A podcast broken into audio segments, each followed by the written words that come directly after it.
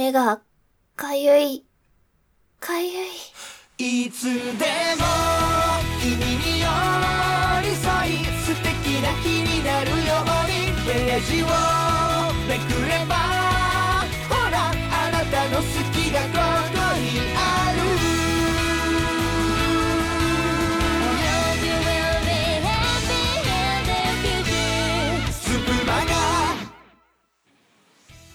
あらゆるジャンルのキャストが飛び出す総合エンタメ番組、スプマが、音声配信アプリスプーンと Spotify ほかポッドキャストにて配信しております。本日3月24日金曜日、レディオストリートは私、ミクリアが担当いたします。というわけで、皆さんこんばんは、ミクリアです。えー、3月になりまして年度末でね、皆さんお忙しいと思うんですけれども、私その中でもですね、えー、先週の金曜日かな。あの、午後お休みをいただきまして、えー、お笑いを見るために大阪に行っておりました 最高、最高の休日だった。あの、私がね、一番好きな、あの、カエル亭というコンビがいるんですけれども、あの、コントとかをね、メインにやってるんですけれども、そのコンビ結成10周年を記念する単独ライブがナンバーグランド花月でね、やりまして、それを見に行ってきました。もう、心待ちにしていた。私多分、去年ぐらいの時点でその10周年イヤーで、これやるよみたいな感じで最初に言ってくれてたんですよ。あの、絶対この今年のうちに、あの、NGK ナンバーグランド花月でコンサート、コンサートじゃない。単独ライブやるっていう風にね、言ってて、もう絶対行こうと思ってね、ずっと準備してたんですけど、ようやく行けてね、本当に最高でした。あの、まあ、金曜日の夜っていうことで、埋められてはなかったんですけど、でもほぼほぼ埋まってる感じでね。はい。で、私は前から4列目のめっちゃ端っこだったんですけど、すごく近くで見ることができてね、本当に好きなネタも見れて、本当に、本当に最高だったな。あとなぜか、あのー、基本、こういう、あの単独ライブって1時間ぐらいなんですけど、1時間半やってたからね。なんかお得だった。はい。で、翌日も、また同じ場所にね、行きまして、あの、翌日土曜日の、えー、朝1本目の本公演って言うんですけど、あの、寄せがあって、新喜劇があるやつですね。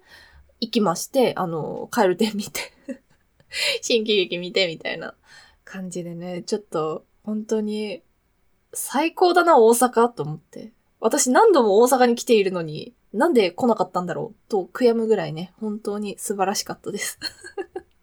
そしてね、あの、大阪といえばですよ。はい。スプマガでもご一緒している霞が関がいらっしゃる国ということで、あの、お会いしてきました。はい。あの、ただね、めちゃくちゃお忙しい中でね、あの、なんとか都合つけて あの、時間を作っていただいたんですよ。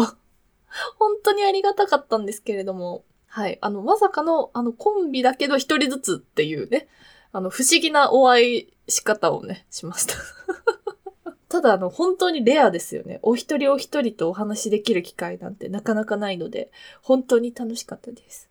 はい。あの、お昼に、なんなんさんとカレー一緒に食べて で、夜に、パワーさんと立ち話 しました私帰る前だったんでね うん、実はあの、パワーさんとは、あの、二度目ましてというか、以前私が名古屋に住んでいた時に、名古屋に来られる機会があって、お茶だけしたんですよ。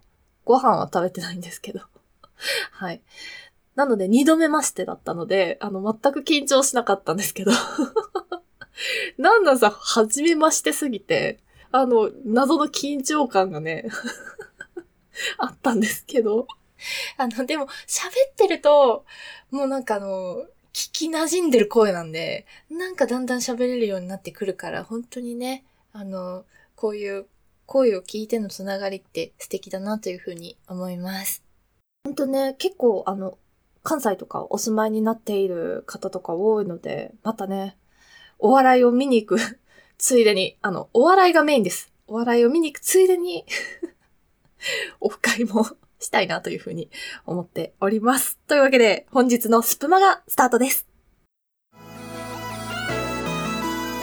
スプマガセカンドアニバーサリー2周年スプマガレディオストリート。ありがとう。ありがとう。スプマガ2周年ハッシュタグ、ホニャリングレメのコーナーでございます。今回のテーマは、鳥貴族でございます。おすごくない？大阪の流れここまで来てるよ。大阪をはじめとした関西を中心にね、最近もね、なんか山陰地方に出店するなど、手堅く成長しております、焼き鳥居酒屋チェーンの鳥貴族紹介していきたいと思います。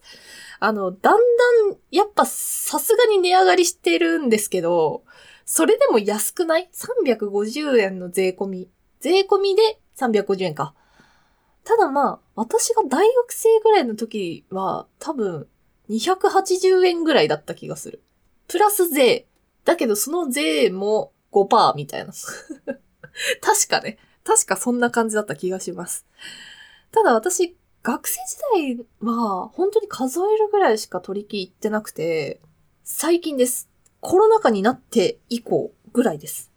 はい。あの、以前住んでいたところの家のね、めちゃくちゃ5分以内のところに取引の店舗があって、で、しかも結構一人席あったんですよ、その店舗が。もう大体空いてて。まあコロナ禍だったからかもしれないんですけど。もうね、半個室かぐらいの、あの、落ち着いて食事できる店だったんですよ。なので気に入って、すごい行ってました。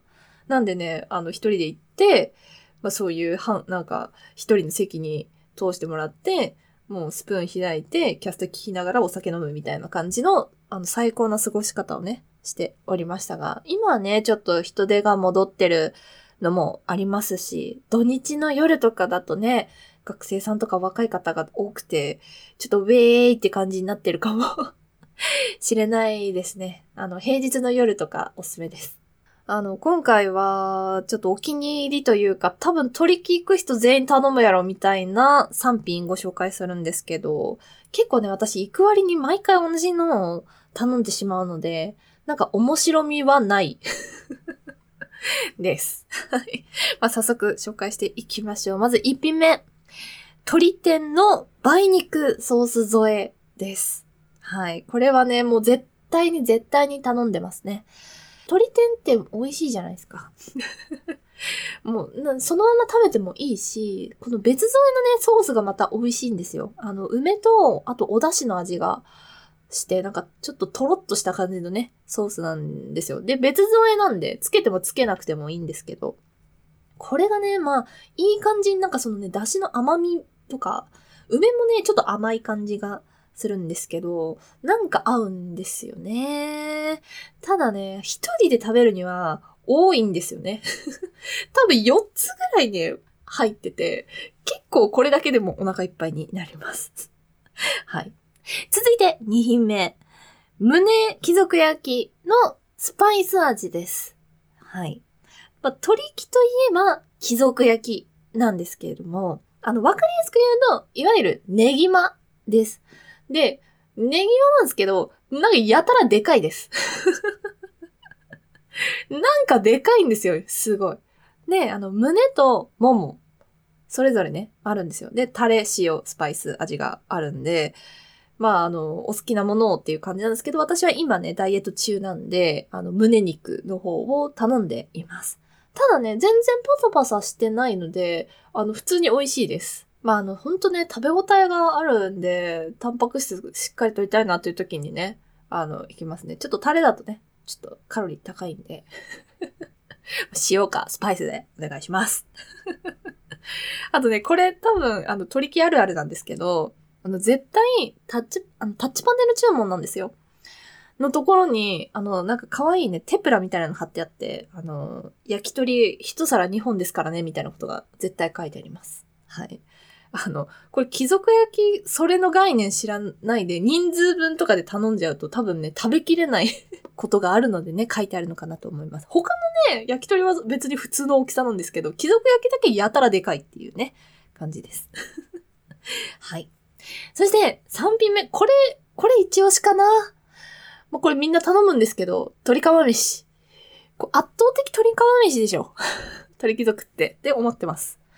350円の釜飯って何っていう風に思うかもしれないんですけど、あの、炊き込みご飯って無条件に美味しいじゃないですか。私、あの、自宅で炊くと、本当にその日のうちに結構な量食べてしまうんですよ。だからね、ありがたいです。その食べきり、食べきりサイズっていうか。それでもあの、一人で食べるにはめちゃくちゃ量多いんですけど、あの、はい。で、これね、30分ぐらいかかるんですよ。あの、本当に、なんて言うんだろう。あの、よく旅館とかに出てくるような、あの、一人用のお釜あるじゃないですか。あの、あれで炊いてるんで30分ぐらいかかるので、あの、私みたいに一人で食事目的で行く人は、あの、初手、初手で注文します。そうするとちょうどいいです。はい。はい。うん、ご飯の量ね、多いです。あの、何か飲み食いした後に一人で食べる量ではないので、あの、できれば二人ぐらいで行って、あの、最後の締めという形でね、あの、半分こするのが絶対いいかなと思います。たくあんもついてます。はい。というわけで、今回はね、鳥貴族の好きなメニューをお話ししてまいりました。もうとにかく、鳥貴族はコスパがいい。飲み物もね、意外にちゃんとしてる。私は、うん、水人ソーダとか頼みがちなんですけど、なんか薄いなとかも思ったことはないです。はい。でね、こうやって聞くと、あの、ミクリアめちゃくちゃコスパいいやつしか頼んでへんやんと思うと思うんですけど、あの、ほんとそうで。キャベツ盛りとかも私無限におかわりできるからといって、2回とか、1人で2回食べるのってまあまあなんですけど、あの、すごいね、食べます。キャベツすごい食べたいなっていう時には、鳥貴族行くことをお勧めしてます。皆さんもぜひお立ち寄りいただければと思います。さて、次回のホニャリングルメのテーマは、びっくりドンキーで行かせていただきたいと思います。あのーそのね、大阪行った時にあの、道頓堀の近くを通ったんですけど、あの、どん、そこにね、びっくりドンキーがあるんですよ。何回か私行ったことあるんですけど、あの、それを、そこを通った時に、あ、次のスプマがビクドンにしようと思った次第でございます。はい。えースプマガ公式ツイッターの固定ツイートから Google フォームのリンクがございますので、ぜひ、ビクドンの魅力ご存知の方はお便りお待ちしております。それでは、明日は土曜日、別冊袋とじが担当いたします。本日のお相手は、ミクリアでした。